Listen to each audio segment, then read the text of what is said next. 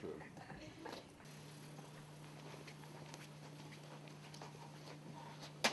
Ähm, ja, vielen Dank für die Einladung. Ich glaube, das letzte Mal ist jetzt mittlerweile sieben Jahre her. Das bedeutet irgendwie, dass ich in meinem normalen Lebenstun noch zweimal sprechen kann hier. Also ist deshalb ein sehr besonderer Anlass. Ähm, Decoding, ähm, also die Dekodierung von, von Gedächtnisinhalten ist etwas, was ähm, wir eigentlich schon immer machen wollten. Also seitdem ich Gedächtnisforschung mache, ist das halt etwas, was eigentlich so die Schlüsselfrage für uns ist. Wie können wir letztendlich aus der Hirnaktivität, die wir messen, mittels FMEI oder MEG oder EEG, irgendwie herausfinden, ob, der, ähm, ob jemand etwas erinnert und was er erinnert. Und ähm, äh, deshalb ist das etwas, woran wir schon seit längerer Zeit ziemlich intensiv arbeiten. Und ich möchte heute im Prinzip zwei Studien vorstellen, ähm, die wir ähm, auf dem Gebiet gemacht haben. Eins über Kurzzeitgedächtnis und eins über Langzeitgedächtnis. Das sind die Leute, die daran maßgebend mitgewirkt haben. Nate Cashdoller war ein PhD-Student, der ist jetzt ähm, am University College, äh, am, am, in San Francisco, am ähm, University of California San Francisco. Louis Fuente Miller hat sozusagen zusammen mit Will Penny die Pattern Classification Algorithmen, die, ich, äh, die wir benutzt haben, äh, programmiert. Lili Lavie war beteiligt und John Duncan ist ein Epileptologe in, in London. Das ist sozusagen das Team. Ähm, worum geht es eigentlich? Es geht um das Abspielen oder Wiederabspielen von Gedächtnisinhalten. Und was meine ich dabei damit? Ähm, gemeint ist im Prinzip, dass wenn wir ein, ähm, zum Beispiel in einem Raum sind oder ähm, eine Szenerie wahrnehmen, dass dann durch diese sensorische Erfahrung sozusagen ähm, eine relativ komplexe, ein relativ komplexes Muster von neuronalen Antworten induziert wird. Ähm, dieses äh, Muster ist deshalb komplex, weil natürlich so eine, so eine Szenerie sehr reich an verschiedenen Arten von Informationen ist. Da sind Objektinformationen drin, da, sind, ähm, da ist Information über ähm, Dinge drin, die man machen kann, also, also ähm, sozusagen, man kann sich zielgerichtet, ähm, man kann zielgerichtet mit bestimmten Objekten bestimmte Dinge machen. Es gibt relationale Informationen darüber, wie die Objekte zueinander lokalisiert sind. Und man kann deshalb davon ausgehen, dass verschiedene Hirnregionen in koordinierter Art und Weise ähm, äh, auf diese Information reagieren. Man wird also mit Sicherheit ein sehr komplexes und weit verteiltes neuronales Aktivitätsmuster bekommen. Und die Idee, die hinter Wiederabspielen äh, steckt, ist, dass wenn wir uns an diese Dinge erinnern später, ähm, das heißt, wenn es später dann zu einem Abruf kommt, dass dann ähm, ein Wiederabspielen dieses komplexen neuronalen Musters dazu führt, dass wir die Informationen erinnern.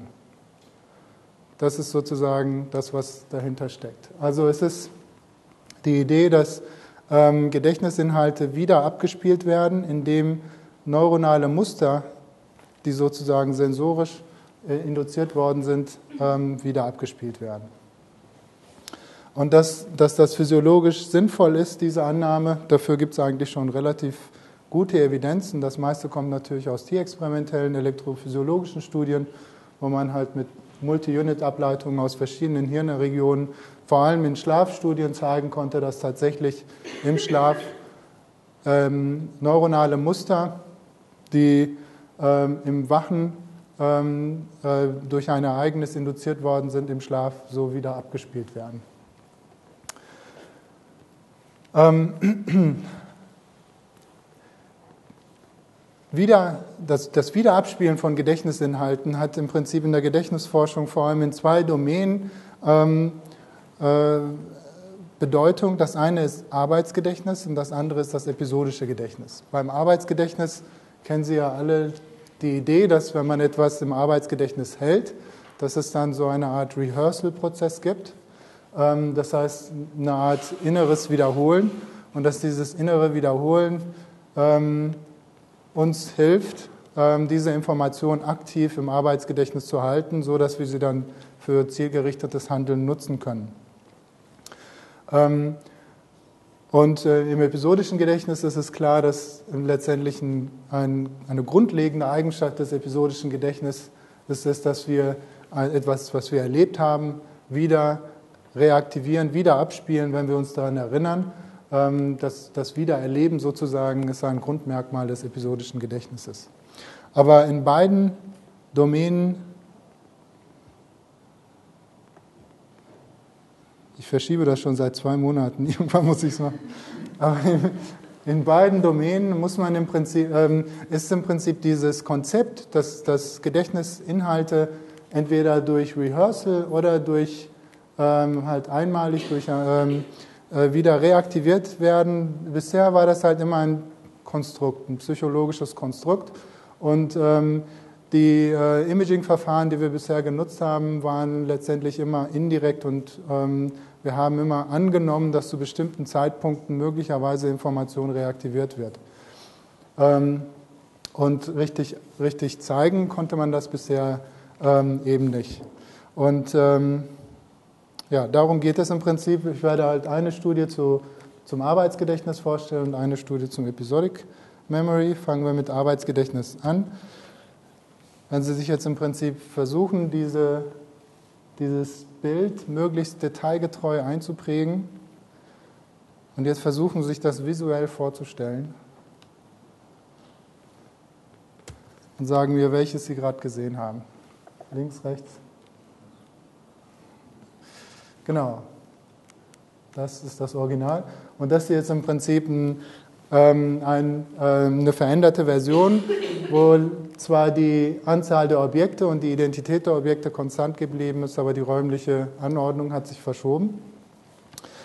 Und ähm, ähm, die Grundannahme, die hinter dieser Studie steckt, und über diesen Aspekt werde ich heute gar nicht so viel sprechen, ist, dass ähm, man tatsächlich ein periodisches Abspielen dieser Information im Delay braucht, um das lösen zu können. Das heißt, die Idee ist, dass wenn man dass, dass hier ähm, äh, das Wiederabspielen in, in dem Intervall zwischen ähm, dem Sample, also dem initialen Bild, und, und diesem, diesem, diesem Test hier wichtig ist, und wenn man dort nicht die Information wieder periodisch sozusagen aktiv hält, dann kann man diese Information nicht lösen, äh, diese, diese Art von Gedächtnis nicht lösen.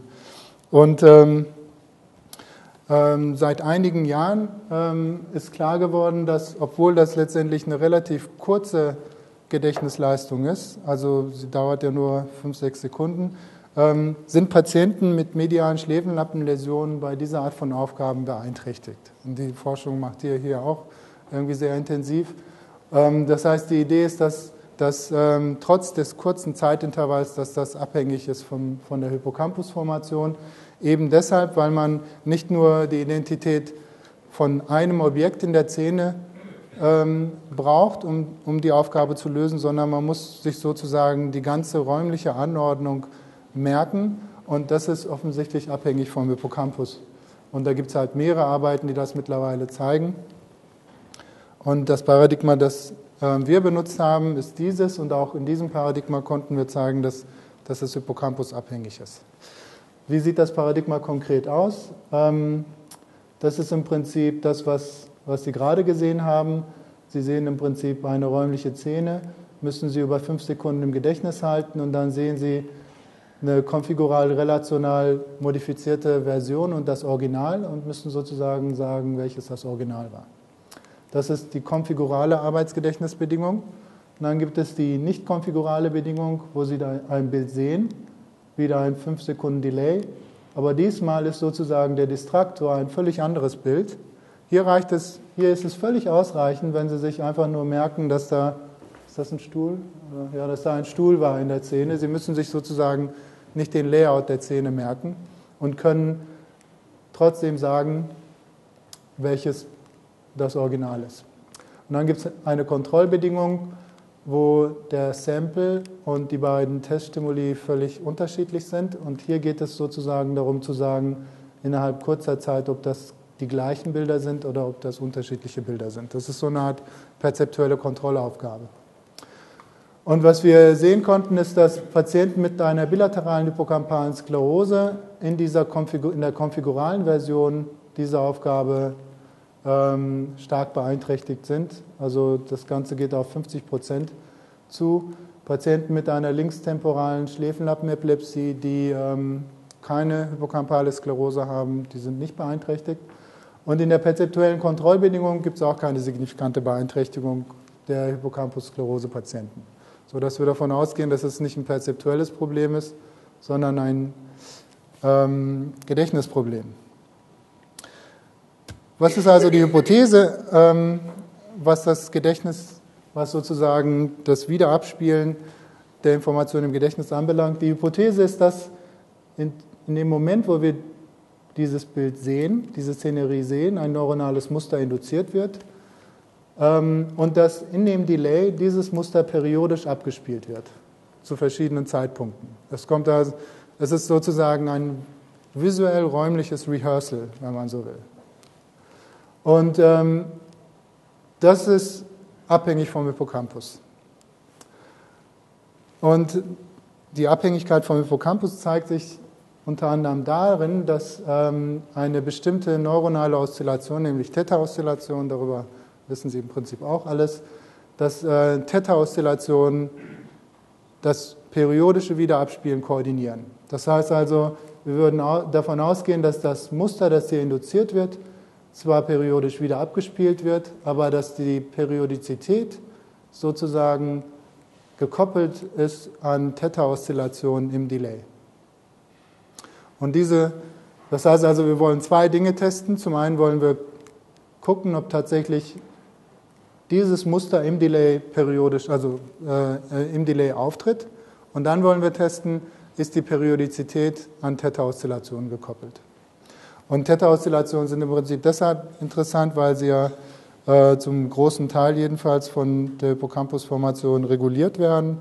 Und ähm, die Idee ist, dass, dass, ähm, ähm die, äh, dass durch Theta-Oszillationen Aktivität in verschiedenen kortikalen Arealen miteinander gebunden werden kann und, die, und es ähm, auch durch Theta-Oszillationen ähm, die ähm, kortikale Aktivität so gebeißt wird, dass ein optimaler Austausch von Informationen mit dem Hippocampus ähm, stattfinden kann. So dass sozusagen ähm, sowohl der Input von unterschiedlichen Informationen reguliert wird, als aber auch die auch verschiedene Abrufprozesse, wie zum Beispiel Enkodierung und Abruf, miteinander reguliert werden, ohne sich gegenseitig zu stören. Ähm, Was gibt es für physiologische Evidenz, dass bei dieser Art von Aufgabe Theta ähm, in kortikalen Regionen irgendeine Rolle spielt? Und ähm, da gibt es eigentlich schon relativ viele Arbeiten dazu. Ich will nur ein Beispiel nennen aus der Gruppe von Lee und, und, und Gregor Reiner.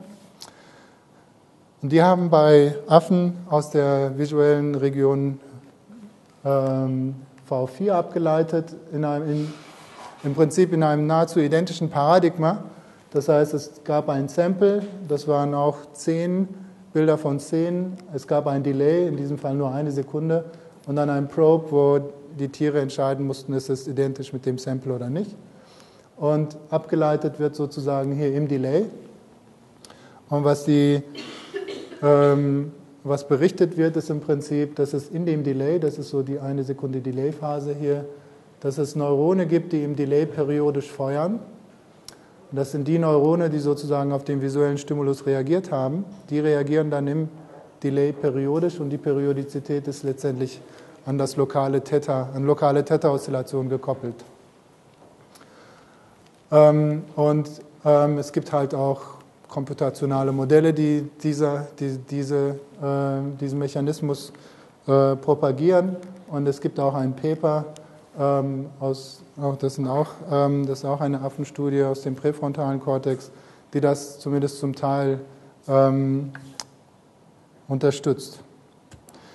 So, kommen wir im Prinzip zurück zu dieser Studie. Das heißt, was wir gemacht haben, ist, wir haben ähm, zu dem Zeitpunkt, wo der Sample präsentiert wird, das sind zwei Sekunden, haben wir in der Anfangszeit neuronale Aktivität im MEG. Das ist alle Studien, die ich jetzt sage, sind Magnetenzephalographie-Studien. Das, sind, ähm, das ist, ähm, beide Studien sind in London durchgeführt worden mit einem Ganzkopfgerät. Ich hätte ein Bild davon vielleicht äh, nehmen sollen. Mit 275 Sensoren, das ist so ein CTF-Gradiometer-System. Das heißt, wir gucken im Prinzip in den ersten 800 Millisekunden circa nach neuronaler Aktivität, also Oszillationen letztendlich, die induziert werden durch den Sample. Und ähm, trainieren ein, ein, äh, Pattern, äh, ein Pattern Classifier, ähm, bestimmte Kategorien von Bildern voneinander zu trennen. Und zwar in diesem Fall Bildern, die Innenansichten zeigen und Bilder, die Außenansichten zeigen. Das heißt, der Classifier ähm, lernt neuronale Muster zu unterscheiden, die Innen- und Außenansichten voneinander unterscheiden sozusagen. Und dann benutzen wir diesen Classifier, um zu sehen, ob, die, ob das, was sozusagen für diese Ansicht, in diesem Fall ist es ja eine Innenansicht, typisch ist, ob das periodisch hier im Delay wieder auftritt. Das ist sozusagen die Idee dahinter. Ähm, die Methodik dahinter ist natürlich extrem komplex und ich kann jetzt nicht irgendwie auf alle Details eingehen. Ähm, wir haben ähm, ja verschiedene Zeitpunkte, nachdem der Stimulus einmal gezeigt wird, ähm, kann man natürlich ähm, ein, hat man natürlich verschiedene Zeitpunkte, in denen sich die neuronale Aktivität ändert. Die neuronale Aktivität wird 200 Millisekunden nach dem Bild Onset eine andere sein als 700 Millisekunden nach dem Bild Onset und diese zeitliche ähm, Änderung sollte man ja irgendwie einfangen. Wir haben es im Prinzip so gemacht, dass wir alle 80 Millisekunden einen Classifier trainiert haben. Und ähm, der Classifier benutzt im Prinzip Oszillat also, ähm, äh, Osz oszillatorische Antworten, und zwar die Amplitude von Oszillationen ähm, in einem Frequenzbereich von 13 bis 79 Hertz. Ähm, wir haben also Theta aus dem, aus dem Training für den Classifier bewusst rausgenommen, weil wir wollen ja letztendlich gucken, also die Idee ist letztendlich, dass höhere, höher frequente Oszillationen die perzeptuelle Repräsentation widerspiegeln und letztendlich später dann das Theta, die, ähm, das Wiederabspielen dieser höheren Frequenzen sozusagen reguliert. Ähm, dass wir ab 13 Hertz, also über dem Alpha-Niveau angefangen haben, war relativ willkürlich. Wir konnten letztendlich später dann zeigen, dass das Ganze auch funktioniert, wenn man ab 40 Hertz macht. Ähm, also nur sich Gamma-Oszillationen anguckt. Ähm, das Ganze ist sozusagen ein neuronales Netzwerk, das die Pattern Classification macht. Das ist ein Backpropagation-Algorithmus, ein besonderer Backpropagation-Algorithmus, der relativ schnell lernt. Ähm, und ähm, ähm, Sie, man kann sich vorstellen, dass, ähm, dass, dass es eine immense Datenmenge ist, die so, die so, die so ein Classifier bewältigen muss. Das sind sozusagen 40 Frequenzen von 13 bis 80 Hertz, 275 Sensoren, verschiedene Zeitfenster, äh, ganz viele Trials. Und äh, man muss sozusagen irgendwie die ähm, Informationen reduzieren, die man dem Classifier ähm, zuführt. Und eine Möglichkeit, das zu machen, ist im Prinzip, dass man die ähm, äh, dass man einfach einen T-Test macht zwischen den beiden Klassen, die man miteinander vergleichen will. Das ist jetzt aus einer anderen Studie, wo wir letztendlich äh, trainiert hatten, Gesichter und, und, und Szenen miteinander, äh, voneinander zu klassifizieren. Aber in dem Fall würde man sozusagen ähm, über die verschiedenen Frequenzen hinweg T-Tests rechnen, über die Amplitude zwischen Innen- und Außenansichten. Dann hätte man sozusagen Frequenz, Frequenzen, die signifikante Unterschiede über Trials hinweg zeigen und die, würde man, und die wurden dann dem Classifier zugeführt. Wir haben das nicht systematisch untersucht, was passiert, wenn man andere Arten von äh, Datenreduktion benutzt. Ähm, ganz einfach deshalb nicht, weil die Datenanalyse ewig lange dauert auch auf, diesem, auf der Workstation, die uns zur Verfügung stand, so dass man letztendlich, so dass wir letztendlich relativ wenig Erfahrung damit haben, wie komplex die Daten letztendlich sein müssen, was, ähm, was passiert wäre, wenn wir keine Datenreduktion gemacht hätten. All das sind sozusagen offene Fragen. Ähm, man kann dann, nachdem der Classifier trainiert worden ist, ähm, natürlich sich angucken, kann der Classifier überhaupt die Innen- und Außenansichten voneinander trennen, wenn wir auf die Enkodierungsaktivität gucken, also auf die Aktivität, wenn der Sample präsentiert wird. Also der Nullpunkt ist ja ungefähr hier. Ähm, wir haben Innen- und Außenansichten, also zwei Kategorien. Das heißt, äh, das ähm, Chance-Niveau ist hier bei 50 Prozent. Und man sieht im Prinzip, dass so ab 280 Millisekunden wir signifikant drüber liegen. Die verschiedenen Farben hier sind die verschiedenen Konditionen. Das heißt, rot ist die konfigurale, blau die nicht konfigurale und, und schwarz die Kontrollkondition. Und in jeder Kondition kriegen wir im Prinzip so ab 280 Millisekunden nach Stimulus-Onset eine, signifikant, eine signifikante Korrela äh, Klassifikation. Das heißt also, wenn der Proband wenn wir die Aktivität nehmen aus einem Trial, wo der Proband eine Innenansicht sieht, kann der Classifier zu 70 bis 80 Prozent sagen, dass es, der Proband guckt auf eine Innenansicht. Für den Probanden war die Manipulation Innen-Außenansicht komplett äh, unklar. Das heißt, der Proband hat überhaupt keine Klassifikation in der Richtung gemacht. Das wäre natürlich banal, weil dann hätte der Classifier einfach irgendein verbales Label klassifiziert. Ähm, die Aufgabe des Probanden war es letztendlich, ähm, äh, zu einem Bild, also zum einen die Gedächtnisaufgabe zu lösen und dann aber eine Antwort, einen Button Press zu machen zu einem Bild, das ähm, ein, äh, ich glaube, es war ein Gesicht, das ab und zu mal präsentiert worden ist. Also diesen Oddball zu detektieren. Ähm, so, jetzt können wir im Prinzip den Classifier benutzen und können auf die Delay-Periode gucken. Und das ist im Prinzip die Delay-Periode. Die ist fünf Sekunden lang, aber wir haben die ersten 250 und die letzten 250 Millisekunden ausgeschnitten. Also 0 ist sozusagen 200 Millisekunden nach Delay-Beginn. Und ähm, was man hier sieht, ist, wie viel Prozent der Probanden eine, ähm, bei wie viel Prozent der Probanden zu einem bestimmten Zeitpunkt ähm, der Classifier ähm, ein Replay oder eine Reaktivierung detektiert. Ja? Ähm, man sieht hier auch verschiedene Zeitpunkte und das ist, bedeutet im Prinzip, das sind im Prinzip die verschiedenen Classifiers. Wir haben ja alle 80 Millisekunden einen Classifier trainiert. Das heißt, das ist der Classifier von 760 Millisekunden nach Sample Onset. Und man sieht im Prinzip in der Kontrollbedingung, Bedingung, dass relativ wenig äh, Hits vorhanden sind wohingegen in der konfiguralen Bedingung relativ viele Hits vorhanden sind. Das heißt also, ähm, ähm, wenn man einfach die Anzahl der Reaktivierungen sich anguckt, dann sieht man, dass in der konfiguralen Bedingung viel mehr Probanden eine Reaktivierung haben. Ähm, jetzt gibt es natürlich ein multiples Vergleichproblem. Also statistisch äh, muss man ja extrem viele Vergleiche machen. Und das heißt also, dass, ähm, was wir machen mussten, ist die die Schwelle für, ähm, für die Entscheidung, dass an, zu einem bestimmten Zeitpunkt eine, tatsächlich eine Reaktivierung vorliegt, die muss, mussten wir sehr hoch ansetzen. Und letztendlich ist die Schwelle so, dass wir, dass wir eine perfekte Klassifikation zu einem bestimmten Zeitpunkt in allen Trials angenommen haben, annehmen mussten. Ja?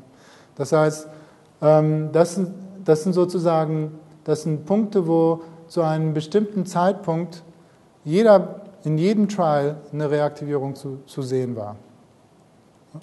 Okay? Ähm, so, man kann sich im Prinzip dann einfach über das, über das Delay und über alle, über alle Classifier hinweg angucken, wie viele Reaktivierungen gibt es. Und da sieht man tatsächlich signifikant viel mehr Reaktivierungen äh, in der konfiguralen Bedingung als in der non-konfiguralen, der Kontrollbedingung. Man kann sich auch angucken, woher welche Classifier zeigen das. Und man sieht letztendlich ab 280 Millisekunden, also Classifier, die ab 280 Millisekunden nach Sample Onset trainiert worden sind, die detektieren dann auch was im Delay. So, das heißt also, wenn man nur auf diese Daten guckt, würde man sagen, das ist tatsächlich so, dass die neuronale Antwort, die spezifisch ist für eine Kategorie, im Delay wieder auftaucht. So, wir wollen aber, dass es wesentlich spezifischer ist als nur Kategorie, weil wir geben ja dem Probanden unterschiedliche Aufgaben. In der konfiguralen Bedingung müssen sich, und ähm, das hätte ich vielleicht erwähnen sollen, die Bedingungen sind alle geblockt. Das heißt, der Proband weiß, wenn er den Sample sieht, dass er in einer konfiguralen Bedingung ist. Das heißt, sobald er den Sample sieht, wird er versuchen, sich die Beziehung verschiedener Objekte zueinander zu merken. Wohingegen er in einem experimentellen Block mit, einer, mit nur nicht konfiguralen äh, Bedingungen weiß, eigentlich braucht er sich nur ein Objekt zu merken, um die Aufgabe zu lösen.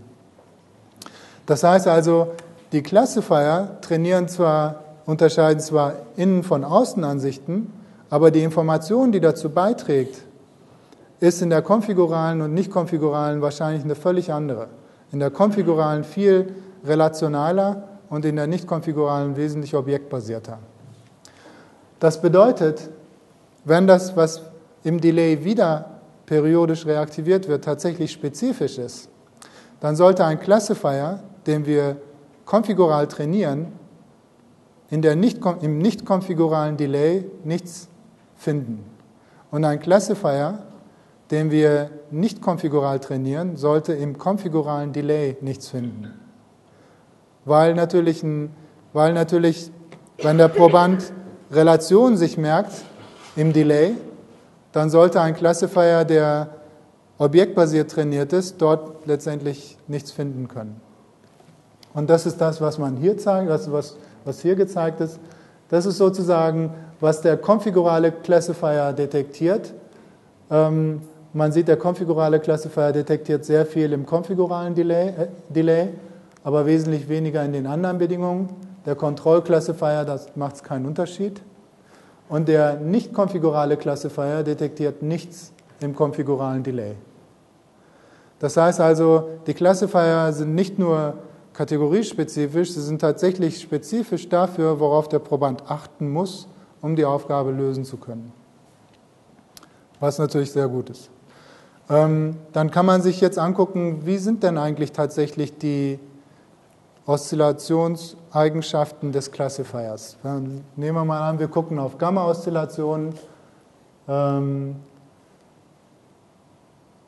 auf Gamma-Oszillationen ist es tatsächlich ist es so, dass die verschiedenen Zeitpunkte, ich hatte ja gesagt, so ab 280 bis 700 Millisekunden finden wir, finden die Classifier etwas. Ähm, ist das wirklich sehr unterschiedlich, was zwischen 280 und 700 Millisekunden passiert, oder ist das relativ konstant? Und das Bild ist ziemlich komplex, deshalb gehe ich jetzt nicht zu sehr auf die Details ein, aber die, die, die kurze Message ist, dass zum Beispiel, wenn man auf Gamma-Oszillationen guckt, dann findet man relativ viele konstante Muster über diesen Zeitraum von 200 bis 700 Millisekunden. Also da gibt es zwar Variabilität, aber es gibt auch sehr viel konstante Muster. Das heißt, die Classifier sind zum Teil etwas redundant. Ähm okay, das kann ich erstmal überspringen. So, Jetzt haben wir also im Delay Zeitpunkte, die wir mit 0 und 1 klassifizieren können. 0 bedeutet keine Reaktivierung, 1 bedeutet Reaktivierung. Und nun können wir einfach ziemlich simpel hingehen und gucken, ist die Wahrscheinlichkeit, eine 1 zu finden zu einem bestimmten Zeitpunkt höher zu, bestimmt, zu einer bestimmten Theta-Phase.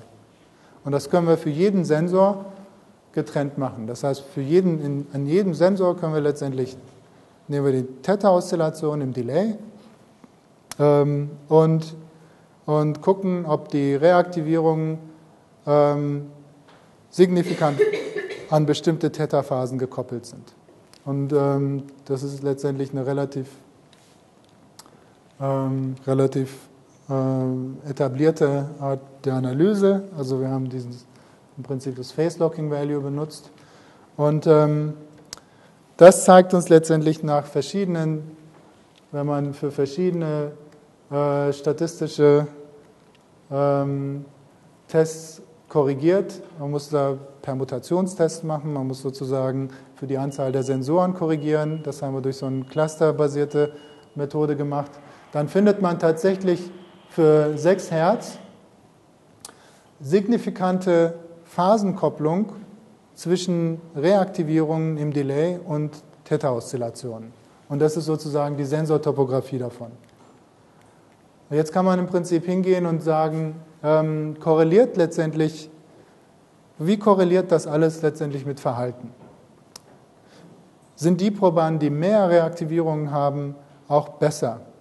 Es ist tatsächlich so, dass diese konfigurale Aufgabe relativ schwer ist. Das heißt, die Probanden ähm, liegen so bei 75 bis 80 Prozent. Da gibt es also relativ viel Luft nach oben. Ähm,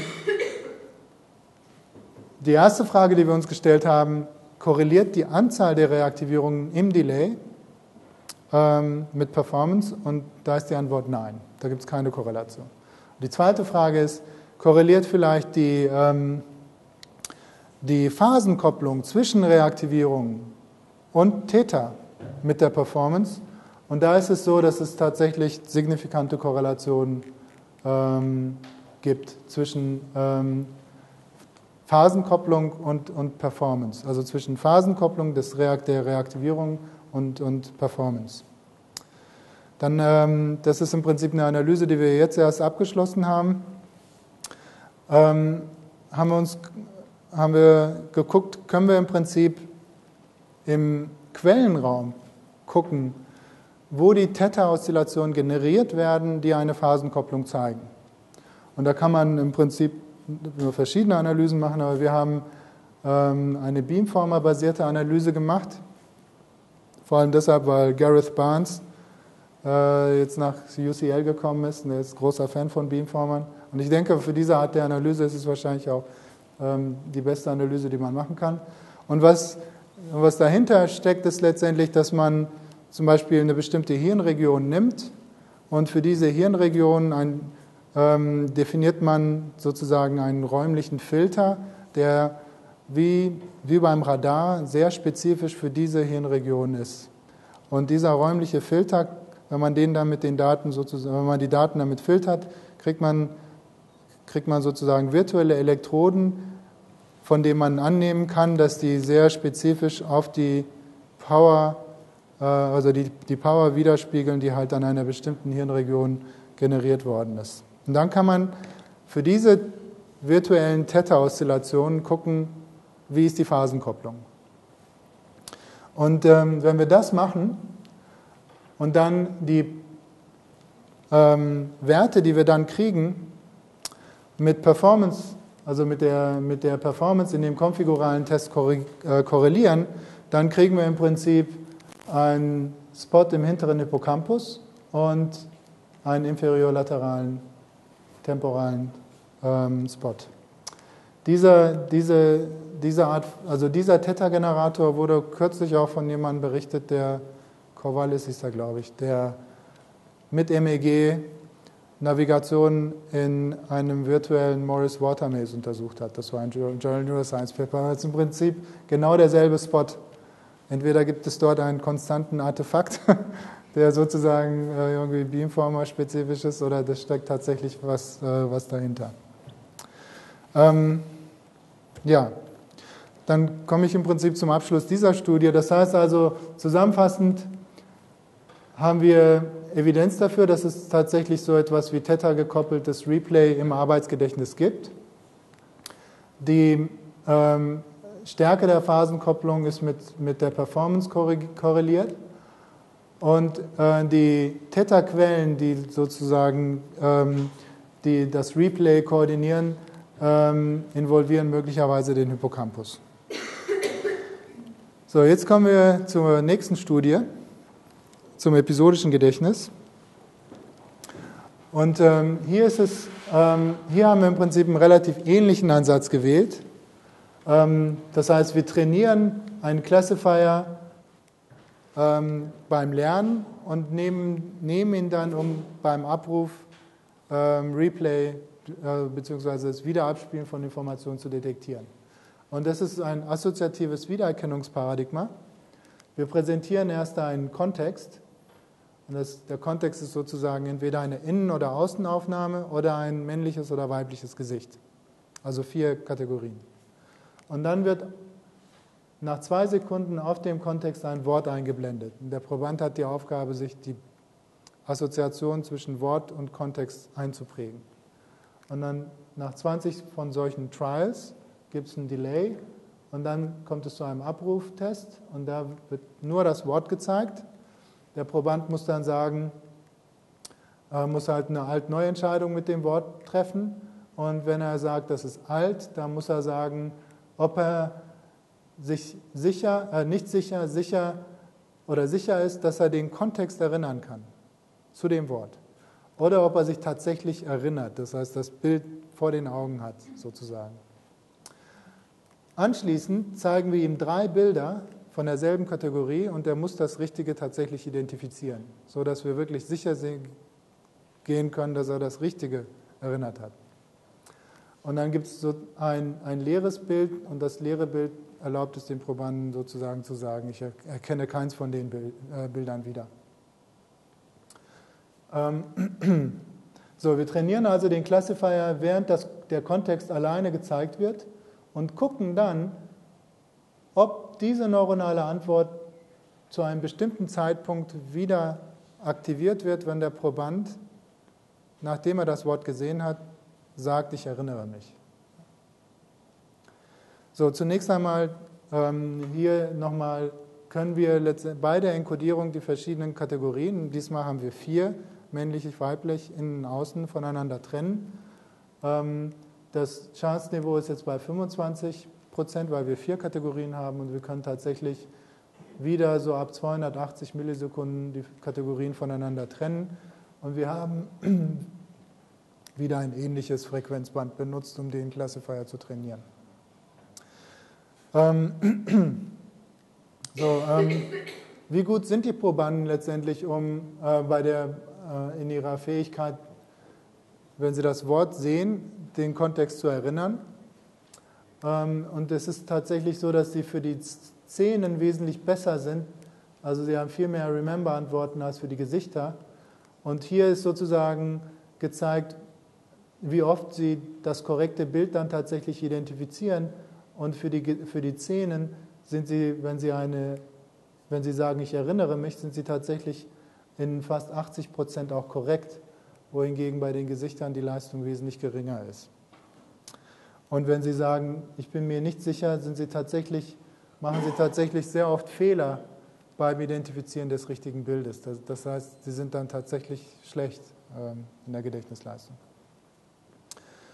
Ähm, man kann sich natürlich jetzt auch die ereigniskorrelierten Felder angucken und da würden wir im Prinzip erwarten, dass es so eine Art N400 und Late Positive Component Antworten gibt. Ich will da jetzt nicht zu sehr darauf eingehen, aber nur für die eingefleischten ERF-Forscher. Tatsächlich sehen wir so etwas für die Zähne, aber nicht für die Gesichter. Aber wesentlich wichtiger ist, dass ähm, wenn wir uns, ähm, jetzt gehe ich erstmal nur auf die Zähne ein, weil da das Gedächtnis halt wesentlich besser war. Ähm, wenn wir uns einfach gucken, wie oft gibt es Reaktivierungen pro Trial, wenn ein Proband eine niedrige Konfidenz bzw. eine hohe Konfidenz hat. Hohe Konfidenz bedeutet, ich erinnere mich plus ähm, ich bin sicher, diese beiden Antworten zusammengefasst. Dann sieht man tatsächlich, dass der Classifier nach dem Wort on Set wesentlich häufiger Reaktivierungen findet, als wenn der Proband sagt, ich erkenne zwar das Wort wieder, bin mir aber nicht sicher, was die Szene war. Dann gibt es tatsächlich weniger Reaktivierung. Das heißt, der Classifier findet dieses neuronale Muster nicht. So, wann tritt das neuronale Muster, wann, wann, zu welchem Zeitpunkt treten die Reaktivierungen vor allem auf? Und da ist es im Prinzip so, dass es zwei Peaks gibt. Ein Peak ist im N400-Zeitfenster, das heißt zwischen 300 und 500 Millisekunden. Da kommt es zu einem Anstieg der Classifier-Detektion. Also da, das sind sozusagen die Zeitpunkte, wo der Classifier tatsächlich korrekt klassifizieren kann. Ähm, und dann gibt es noch einen Peak in, dem, in, einem, in einem Zeitfenster, das mehr hier in diesen Late Positive Component Zeitfenster kommt, aber leider ist dieser Peak nicht signifikant, weil es nur ein Peak ist. Und das könnte halt Chance sein. Ähm, das heißt also, das Gros der Reaktivierungen, die wir finden, die, die reliabelsten Effekte sind halt hier in diesem relativ frühen Bereich. Ich war ziemlich erstaunt eigentlich. Ich hätte im Prinzip gedacht, dass es wesentlich später ist. So, jetzt können wir uns aber noch etwas anderes angucken. Wir können jetzt angucken, ähm, wie, die zeitliche, wie der zeitliche Verlauf von Reaktivierungen ist für die verschiedenen Antwortkategorien. Erinnere, sicher, nicht sicher. Und da sieht man im Prinzip etwas relativ Erstaunliches. Man sieht, dass ähm, wenn die Probanden sagen, ich erinnere mich, dass dann schon zum Zeitpunkt Null signifikante Reaktivierungen da sind. Im Prinzip schon bevor das Wort gezeigt wird, also 100 Millisekunden vor dem Wort schon, sieht man signifikante Klassifikationen. Und ähm, am Anfang haben wir uns natürlich ein bisschen gewundert und haben gedacht, vielleicht ist alles falsch, was wir machen. Aber im Grunde macht das natürlich extrem viel Sinn. Es, ist, ähm, es bedeutet, dass, die, dass man wesentlich wahrscheinlicher in der Lage ist, den Kontext zu erinnern, wenn man sich in den Kontext zurückversetzt, wenn man sozusagen tatsächlich über den Kontext nachdenkt, wenn man mental sich auf diesen Zeitpunkt sozusagen fokussiert. Und so ein, so ein mentales Fokus, Fokussieren auf die Vergangenheit, das was Endel Tulving immer als Retrieval Mode bezeichnet hat, wird natürlich plausiblerweise auch irgendeine Art von Reaktivierung mit sich bringen. Man wird möglicherweise nicht die richtigen Bilder reaktivieren, natürlich die zu dem Wort passen, das ist ja unmöglich, aber man wird halt von dieser Kategorie oder, oder von anderen Kategorien einige Reaktivierungen haben. Und ähm, ähm, wir haben dann, wir haben gesagt, wenn das tatsächlich der Fall ist, dann müsste im Prinzip das wahrscheinlicher sein, dass wir etwas erinnern, wenn wir gerade etwas erinnert haben. Das heißt, wenn ich gerade ein Wort gesehen habe und mich an eine Szene erinnere, dann bin ich ja quasi mental schon in dem Kontext drin. Das heißt, es sollte mir dann einfacher fallen, im nächsten Trial auch ähm, den Kontext abzurufen. Das heißt, es sollte so eine Art Sequenzeffekt geben, dass es wahrscheinlicher ist, dass man erinnert, wenn man gerade erinnert hat. Und das ist tatsächlich der Fall. Also wir sehen im Prinzip, dass es signifikant wahrscheinlicher ist, dass wir erinnern können, wenn wir gerade erinnert haben. Und das heißt, diese beiden Dinge gehen wahrscheinlich zusammen. Man ist, so, man ist eher in der Lage, sich auf, den, auf die Episode zu fokussieren und, und ähm, halt Kontextkandidaten zu reaktivieren, wenn man gerade etwas erinnert hat. Und, und das passt natürlich dazu, dass, dass diese, Inform diese Reaktivierung unspezifisch schon vorhanden sind, bevor halt der, der korrekte Cue kommt. Achso. So, um das zusammenzufassen, und ich glaube, damit komme ich auch zum Ende. Reaktivierung ähm, im Langzeitgedächtnis muss man es ja eigentlich nennen, sind, sind häufiger, wenn man sich erinnert, als wenn man sich unsicher ist. Man kann das auch als Familiarity bezeichnen, aber ich will das gar nicht so sehr betonen. Reaktivierung ähm, finden wir zum Teil auch vor dem Stimulusbeginn, vor allem wenn dann spät, wenn die Probanden, also in den Trials, wo tatsächlich korrekt erinnert wird.